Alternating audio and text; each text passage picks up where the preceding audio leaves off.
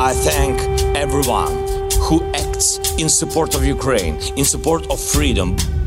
Так сегодня и так будет всегда. Спасибо. We need serious negotiations for peace based on the principles of the United Nations. E nell'attuale guerra in Ucraina assistiamo all'impotenza dell'Organizzazione delle Nazioni Unite. We must commit now to be in this fight for the long haul. We must remain unified today and tomorrow and the day after.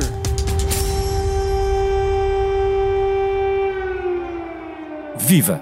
Seja novamente bem-vindo ao Bloco de Leste. Este é o podcast semanal do Expresso dedicado à guerra na Ucrânia. Aqui, todas as semanas, olhamos para o que de mais relevante está a passar no conflito no leste da Europa. Procuramos ir além da espuma dos dias e ajudar os ouvintes a navegar no nevoeiro da informação que nos chega em permanência à volta da maior guerra na Europa desde a Segunda Guerra Mundial. Nesta temporada do Bloco de Leste eu conto com a ajuda de duas das maiores especialistas neste conflito, que nos habituámos a ler, ver e ouvir ao longo deste tempo. Elas são a Lívia Franco e a Sandra Fernandes, ambas investigadoras e professoras universitárias. Hoje eu tenho comigo em estúdio a Lívia Franco, da Universidade Católica, e vamos aproveitar este programa para olhar para os confrontos mais recentes no teatro de guerra e para um nome em particular, um nome misterioso que surge cada vez mais nas notícias. Те, що сталося у Дніпрі, те, що Росія готує нову спробу перехопити ініціативу у війні, те, що характер бойових дій на фронті потребує нових рішень в оборонному постачанні, все це тільки підкреслює, як важливо координувати наші зусилля усіх учасників коаліції захисту України і свободи. Viva Lívia! Os combates no leste da Ucrânia têm sido ferozes, com relatos das batalhas em Soledar e Bakhmut, acho que estou a dizer bem os nomes. Tem havido muita informação contraditória sobre o que se passa no campo de batalha, sobre se a Rússia já tomou ou não algumas destas localidades, que não parecendo decisivas para o desenrolar da guerra, são importantes, dado que desde o último verão as tropas de Putin têm aparecido sobretudo na defensiva. Ora, nestas batalhas tem-se destacado um nome em particular, o Wagner Group, os já célebres mercenários ao serviço de Putin. Vamos olhar hoje para eles com mais atenção e pormenor. O som do início deste programa é de Volodymyr Zelensky, uma vez mais, precisamente a falar sobre os confrontos das últimas semanas, a sua violência e a prometer resposta à altura. Lívia, o que é então este Wagner Group? Wagner, que aliás aparentemente vem do célebre compositor alemão que de alguma maneira até inspirou os nazis. De que é que nós estamos a falar? Bom, então, o Wagner Group é uma empresa militar privada. É uma das áreas agora de estudos, enfim, na segurança, que se tem concentrado muito no surgimento destas empresas, são empresas privadas, na sigla inglesa PMC, não é? Private Military Companies, uhum. Que são isso mesmo, que são empresas, que são, enfim, companhias, não é? Empresas que têm como finalidade oferecer uma série de serviços e, portanto, têm fins lucrativos, isto é, um negócio, na área, digamos assim, de paramilitar e militar. Combate, segurança, logística. Existem várias. Em particular, existem várias na Rússia, na Federação Russa, de origem russa, e que são compostas, de facto, por veteranos de guerra, em particular, enfim, das guerras da Chechênia ou de outros conflitos, portanto, que a Federação Russa já se viu envolvida. Militares que já não estão no ativo. No ativo, exatamente, já não estão no ativo nas forças armadas regulares da Federação Russa. Aliás, muitos deles também ainda tiveram experiência soviética, não é? Começam a ser os mais velhos, mas pronto. Portanto, são sobretudo veteranos e cuja sua expertise é exatamente isto, não é? É combater. É fazer guerra. Eu de facto não conheci, para isso é que a Lívia está aqui para nos ajudar. Quando nós estamos a falar deste Wagner Group e do seu protagonismo, o que diz é que não é caso virgem na Rússia, certo, aparentemente... Estou a pensar, mais outras sim, duas que temos ouvido aí de vez em quando falar também nas notícias, é a Redoute e a Patriot. Agora, é claro que aquela que tem tido maior visibilidade, e muito em particular no ano que passou, tem sido o Grupo Wagner. Ela é também, do ponto de vista, digamos assim, da sua visibilidade e da dimensão do seu negócio, aquela que mais se destaca, por outras razões que eventualmente falaremos também mais sim, à frente, não é? Só para eu esclarecer... nós associamos a este Wagner Group a designação de mercenários. Uhum. A Lívia optou por apresentá-los de outra maneira. Não, quer dizer, a linguagem comum é evidente. Podemos que os operacionais assim são mercenários, certo? Okay. O que eles fazem é a guerra sendo pagos a soldo, certo? Uhum. E isso é a definição clássica de mercenários. Uhum. O que eu estava, no fundo, é dizer que o Grupo Wagner em si é uma empresa, é um negócio, porque eu acho que também é muito importante, por mais, aliás, que isso escandaliza a nossa sensibilidade, uhum, é muito importante perceber do que é que se trata aqui. Deixa-me só dizer, porque uma das definições, por exemplo, do Estado de Direito, tal como nós o entendemos aqui em Portugal, é que o monopólio do uso da força está do lado do Estado. Isto certo, é... mas isso não quer dizer que aparentemente... não possa, de acordo com a lei, existirem empresas que trabalhem na área da segurança e, digamos assim, bem, paramilitar. Essa definição e depois é vamos lá ver, isto também, a legislação pode variar de país para país, ou seja, à partida, o que nós podemos dizer é que a atividade, de acordo com a lei, nomeadamente com a lei russa, a atividade do Grupo Wagner e outros semelhantes não é ilegal, ok? Definida assim em termos gerais.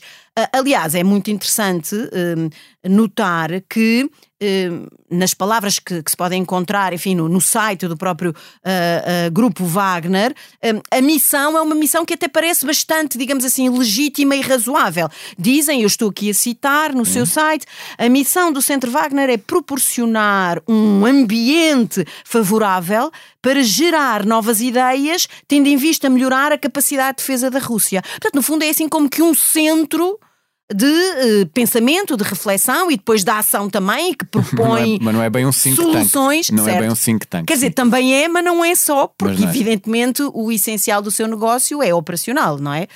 E que aliás também está relacionado, enfim, com a investigação dos vários tipos de armas, também dá aconselhamento, não é? Portanto, tem toda aqui uma série de serviços que faz disto um negócio. Mas vamos então por partes. Está a explicar-nos o que é, na sua gênese, o Wagner Group, o que é que nós sabemos mais sobre eles. Isto é, a organização foi criada, penso que em 2014, por Dmitri Utkin, um veterano de duas guerras na Chechênia, e é atualmente liderada por um senhor de nome Yevgeny Prigozhin, se estou a dizer bem, que é um antigo empresário de restauração. Isto parece tudo meio... Não é só. Confuso, e aliás até há aqui uma ironia, porque se eu bem me lembro, Vladimir Putin tem na sua ascendência, eu penso que o seu avô tinha sido cozinheiro de Stalin. Mas pronto, isto okay, já me estou a desviar a muito.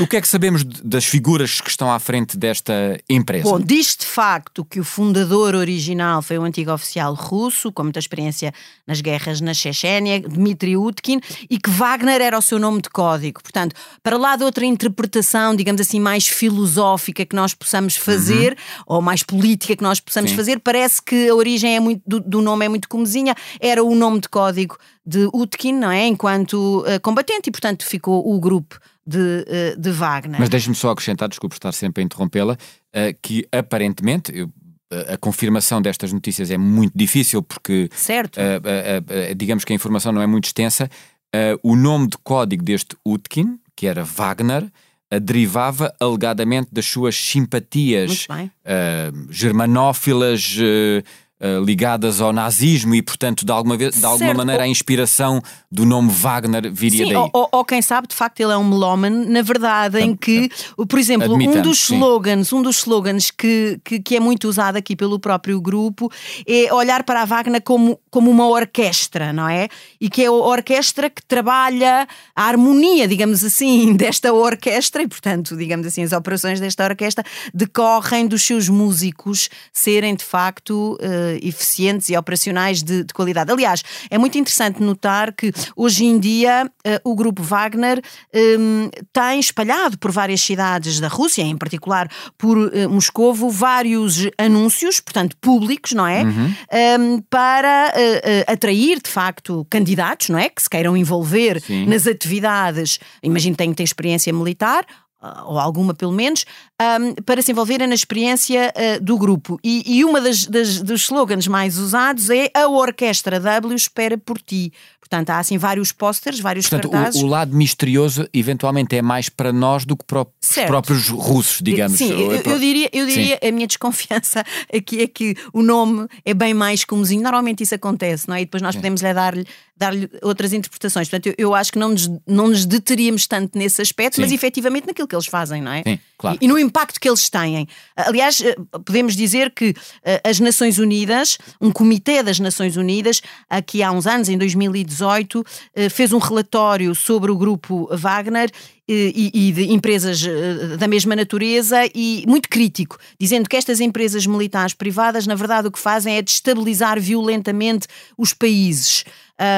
E é interessante porque, ao contrário, por exemplo, o governo russo tem uma visão altamente positiva sobre estes grupos desta natureza, em particular sobre este, e imagino que isso tem também a ver, um bocado para pegar com a pergunta que o Martim acabou de colocar, Sim. com o seu líder atual, com o tal senhor Yevgeny Prigozhin, que é um famoso oligarca russo, diz que muito próximo de Putin. Ele, como oligarca que é, quer dizer, é um empresário, não é? Tem uma carteira de investimentos bastante alargada, no princípio, de facto, sobretudo ligada à área da alimentação e da restauração, não é? Ele é um dos líderes do grupo Concorde, que é o principal fornecedor de catering do Kremlin, mas também que é um importante fornecedor de refeições para o parque escolar ali à volta de Moscovo. Mas para além disso, vamos lá ver, ele é um homem com muitos investimentos feitos em muitas áreas, nomeadamente na construção civil e na mineração. Okay? Digamos que tem um leque de interesses bastante diversificado. Não apenas na Rússia, mas em vários outros países pelo mundo fora. Mas a Lívia falava que achava que era mais importante, e eu aí concordo consigo, falarmos da importância do grupo, isto é, do que ele faz. E o que é que ele faz ao certo, nomeadamente nesta guerra? Eu pergunto isto porque admito que muitos ouvintes se perguntem, então, mas um dos maiores exércitos do mundo, como é o exército russo, o gigante que ia esmagar o anão Ucrânia, para que é que depois precisa tanto do envolvimento destes grupos paramilitares, ou militares, mas que não do exército regular e oficial? Eu acho que há várias respostas para essa pergunta. A primeira é, servem no fundo para realizar certas operações que, estando ao serviço dos interesses do governo russo, oficialmente não deverão estar, digamos assim. A tal destabilização de que falava. Por exemplo, serve também nesse sentido como meio de projeção indireto de uma agenda de interesse e de uma capacidade de influência que o próprio governo russo tem e quer ter, quer na sua vizinhança próxima, naquilo que na linguagem política da Rússia se chama o estrangeiro próximo, quer ali, noutros continentes também, em particular, também vamos falar disso, muito especialmente Sim. no continente africano e no Médio Oriente. Mas é interessante notar que isto é tão claro, quer dizer, que para as autoridades russas, esta é uma organização essencialmente considerada como uma organização patriótica, ou seja, que está a realizar serviços que são serviços para, digamos assim, o bem da própria pátria. Portanto, cola-se à narrativa política do discurso de Putin, por exemplo. Sim, e da pátria e da relevância da pátria. Não é por acaso que Prigozhin também, o ano passado, foi condecorado com aquela que é talvez das maiores condecorações civis russas como herói da Rússia, não é? E tem-se passeado, aliás, muito com a sua condecoração, aliás, em momentos também que está a recrutar novos mercenários para a Wagner, quando, por exemplo, visita as prisões. Agora, é interessante dizer, este homem, que é um homem com...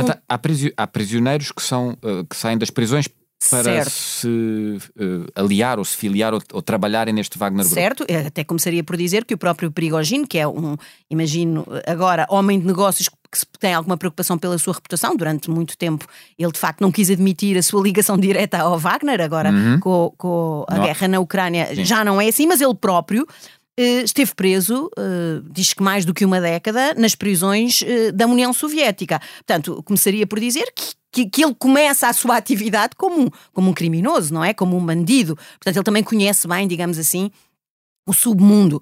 Não, nós sabemos, não é de admirar, e nós sabemos que uma parte dos oligarcas, não é, que fazem fortuna nesta fase de transição da União Soviética para a Federação Russa, na verdade, estavam já ligados a esse mundo, enfim, do crime.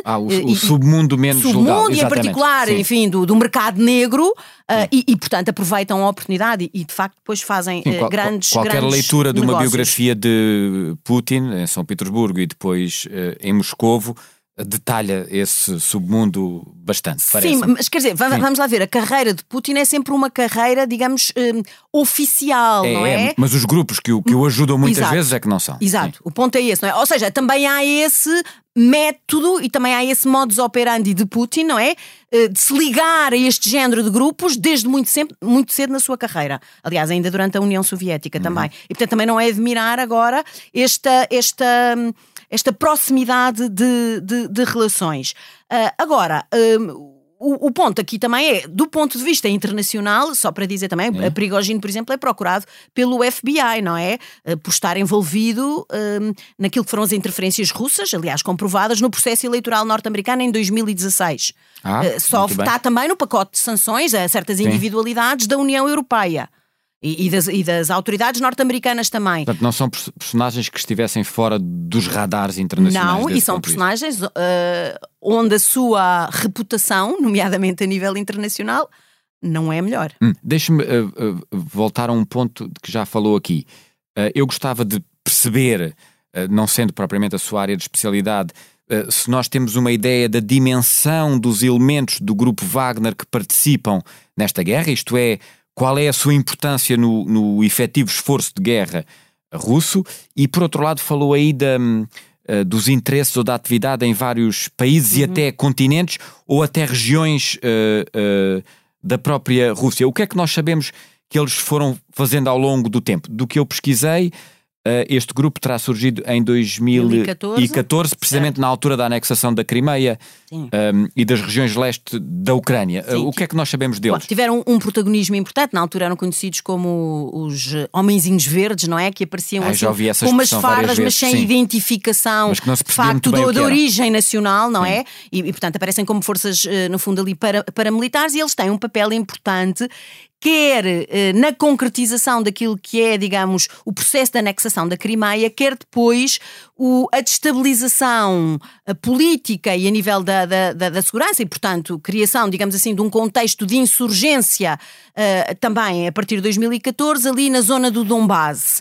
E portanto, os processos que nós assistimos nessa altura, de 2014 até 2022, quando essa insurgência se transforma verdadeiramente numa guerra, com a intervenção, digamos assim, oficial das forças armadas russas nesse país, eles têm, quer dizer, eles são conselheiros, eles são organizadores, são eles que trazem, no fundo, equipamento militar para os separatistas, para estas forças de insurgência que mantêm essa guerra de baixa intensidade nesta zona da Ucrânia. Portanto, uma grande destabilização, não é? Criando, aliás, digamos assim, uma estratégia que se percebia que se procurava que fosse de crescente balcanização da própria Ucrânia, começando ali pelo leste, que não conseguiu, digamos assim, contagiar para o resto do país como era esperado, mas eles estavam lá presentes. Mas essa presença era uma presença relativamente reduzida comparativamente com a sua presença atual. Porque a presença atual agora passa a ser uma presença claramente de unidades de combate. Enquanto nós, em 2014 e até 2022, nós podíamos dizer que se encontravam 1,000, 2,000, 3,000 homens. Hoje fazer em aquilo dia, que nós vemos nas séries e que se chamava as Black Ops, por exemplo, esse tipo de operações. Exatamente, por exemplo, aconselhamento. Por exemplo, um aspecto onde é relevante a presença desses homens. Estas repúblicas separatistas realizam referendos unilaterais também em 2014, nestas repúblicas que vão, de facto, declarar a sua independência. Esses processos de consulta à população são feitos num contexto em que a população se sente ameaçada. E sente-se ameaçada porque, nomeadamente porque estes homens estavam lá. E são homens armados, não é? E, portanto, a pessoa não tem liberdade, nem sente nenhuma liberdade para votar naquilo que é verdadeiramente a sua vontade. Sim, o conceito de eleições livres e justas e transparentes não é exatamente aquilo que falamos aqui. Esta presença é uma presença dissuasora, digamos assim, para uma certa, num certo sentido. Ao contrário, o que nós vimos hoje em dia, de facto, é que as forças do grupo Wagner agora aparecem aqui como unidades de combate. As estimativas da presença é que nós encontramos não há certeza absolutas, entre 20 a 50 mil mercenários da Wagner na Ucrânia. Portanto, nós podemos dizer que hoje em dia, de facto, escalou brutalmente a operação da Wagner na Ucrânia. Quer do ponto de vista histórico, não é? Na evolução destes anos, 2014 para agora, sobretudo ao longo de 2022, quer também em comparação com outras operações que o grupo Wagner tem noutros pontos do mundo e em relação também àquilo, no fundo, que é a sua função, claramente como combatentes, não é? Numa guerra, que é uma guerra do tipo que nós estamos a ver, não é? Em larga escala, e que também, no fundo, tem usado também, e tem trazido consigo também, e tem tirado o melhor partido também, daquilo que é o equipamento militar e o armamento próprio, mas também, em larga escala, mas também das Forças Armadas Russas. Portanto, podemos dizer neste momento que a principal operação militar da Wagner no mundo inteiro é, sem dúvida nenhuma, na Ucrânia. Embora haja muitos relatos, nós no Expresso até já publicámos várias investigações jornalistas sobre isso, da participação, por exemplo, do Wagner Group em teatros de guerra ou de conflito, como a Síria, a República Centro-Africana, o Mali, e muitas vezes até com informações dando conta que estas presenças são de algum modo uma fachada, se eu posso dizer assim, para o grupo ganhar dinheiro, nomeadamente com a exploração de minérios neste país. Isto pode ajudar um bocadinho a explicar depois de onde é que vem o financiamento e o dinheiro para este grupo existir, como dizia, porque é uma empresa para ganhar dinheiro. Exato. É uma empresa. Portanto, nesse sentido, nós vemos que o fit principal é sempre fazer negócio. Não é? Agora, para além dos casos que já referiu, e são os casos mais conhecidos, a Síria, República Centro-Africana, o Mali, eu destacaria também como sendo, de facto, tendo ainda alguma visibilidade, a participação do grupo Wagner, por exemplo, no caos anárquico que é, por exemplo, a Líbia. Também estão aí. Também estão, não só estão aí, como de facto têm dado um enorme apoio. Uma das fações principais, um dos exércitos principais na guerra na Líbia, não é? Nós hoje em dia o que assistimos na Líbia, mais do que uma guerra civil, é uma anarquia absoluta. Sim, o colapso do Estado. Absoluto do Estado. E portanto o grupo Wagner tem apoiado de maneira muito óbvia as forças leais ao general Khalifa Haftar, e aquilo que é conhecido como o Exército Nacional Líbia. Nós não nos podemos esquecer que a Líbia era um parceiro com relações muito importantes com a União Soviética, e foi durante todo o tempo da Guerra Fria, e depois continuou a manter, no fundo, essas relações muito, muito próximas, nomeadamente, por exemplo, era um grande comprador de armamento à Federação Russa depois da implosão da União Soviética. Mas para além disso também... tempo do Sr. Gaddafi, não é? Sim, exatamente. Para além disso...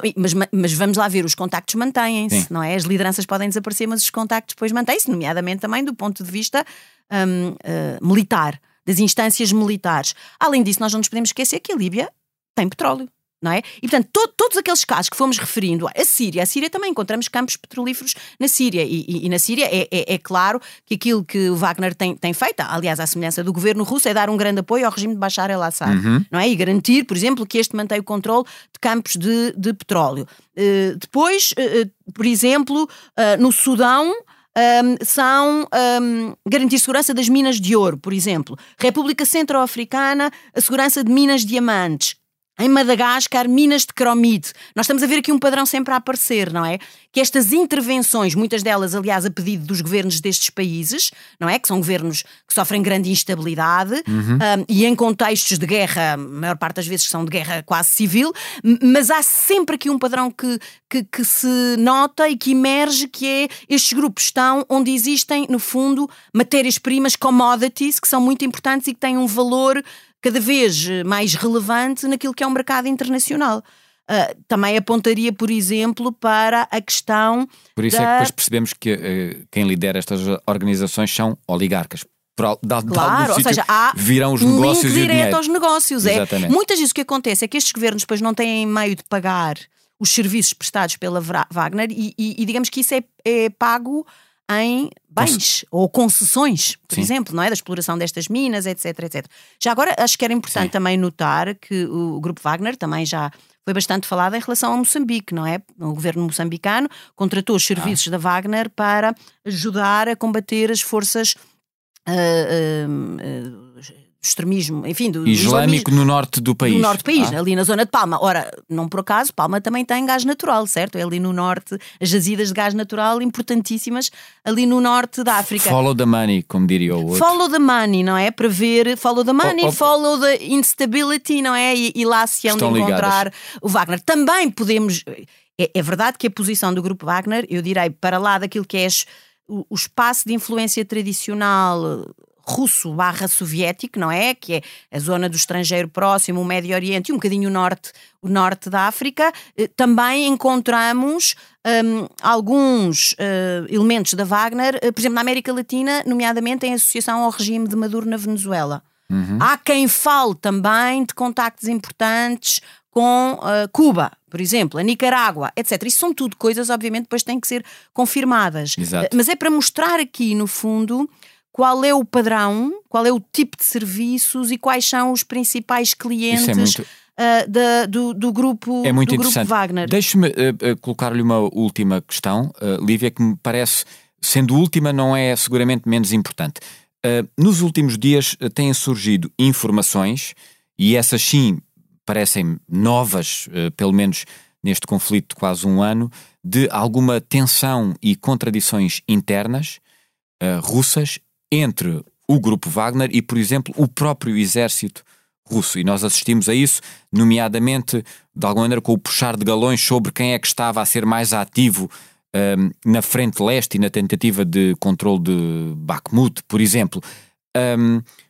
O que é que está a acontecer aqui de diferente e que antes não estava a acontecer e o que é que isto pode, até politicamente, significar daqui para a frente? Sim, eu acho que era mais ou menos inevitável que isso acontecesse, não é? A certa altura, porque vamos lá ver, as unidades aqui da Wagner é suposto combaterem sobre o comando mais geral das hierarquias militares, digamos assim, regulares das Forças Armadas Russas na Ucrânia e a certa altura estava-se a ver que isso não ia dar bem.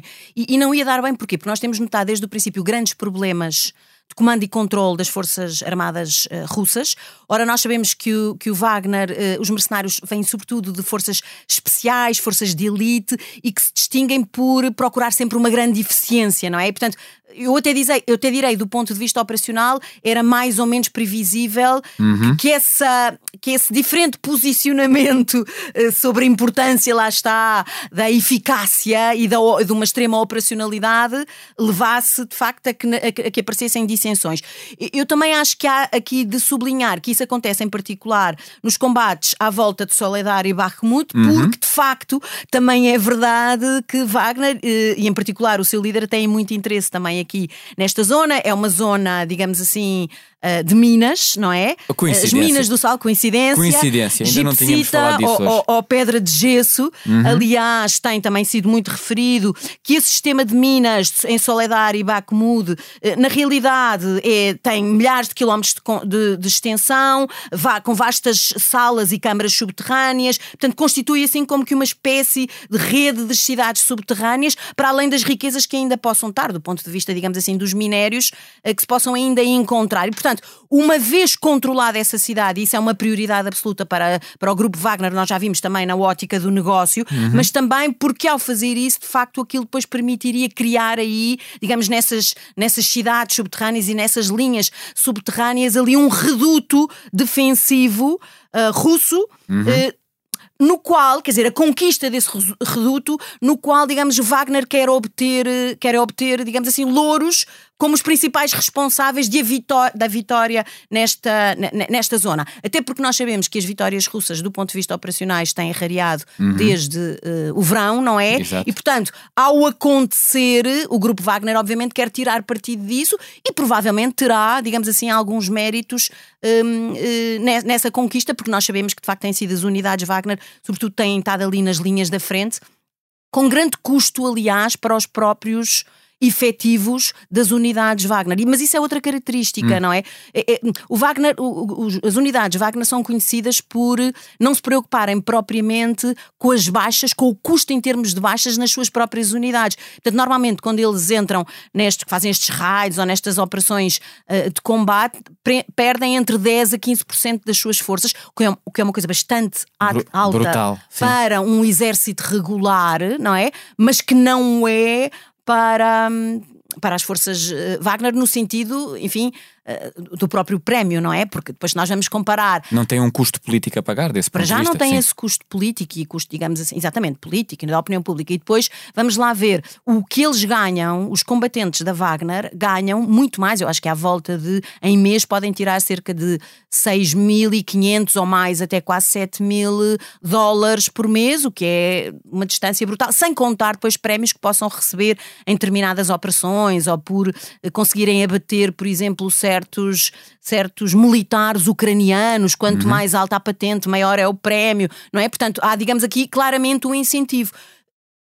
E claro está, isto faz parte também da lógica do negócio e, portanto, também não admira que haja uma maior, de facto, eficiência. Aquilo que nós já estamos a ver é transbordar disto para, digamos, um debate que é um debate mais geral ao nível dos grandes decisores dentro da própria Federação Russa em relação à operação na Ucrânia. Portanto, nós andamos a ver aqui um bocado esta dança das cadeiras, dos generais e das lideranças. E esta última troca, de facto, entre os dois grandes generais tem um bocado a ver exatamente com o facto do general Valery Gerasimov, não é? Que é o chefe de Estado-Maior-General das Forças Armadas, que foi agora nomeado na última mudança, já houve 4 mudanças, não é? De comando principal das forças russas na Ucrânia, é o atual chefe de Estado-Maior das Forças Armadas Russas e, digamos, ele é muito próximo do Ministro da Defesa. Ora, nós sabemos que aliás, vimos também pelo aquilo que é a informação que muitos dos bloggers militares têm enviado, que os operacionais da Wagner, por exemplo, são muito críticos daquilo que tem sido a estratégia das forças armadas russas convencionais e, ao contrário, o anterior general, que estava lá desde outubro, Sorovikini, exatamente. Na verdade, ele parece que se inclina mais ou é muito mais próximo da opinião, por exemplo, que os líderes da Wagner têm. E, portanto, isto tem a ver depois com o equilíbrio, não é? Até guerras de poder, é o que me está a dizer. Guerras de poder, equilíbrios do ponto de vista das personalidades, quer de autoridades militares, quer de autoridades políticas.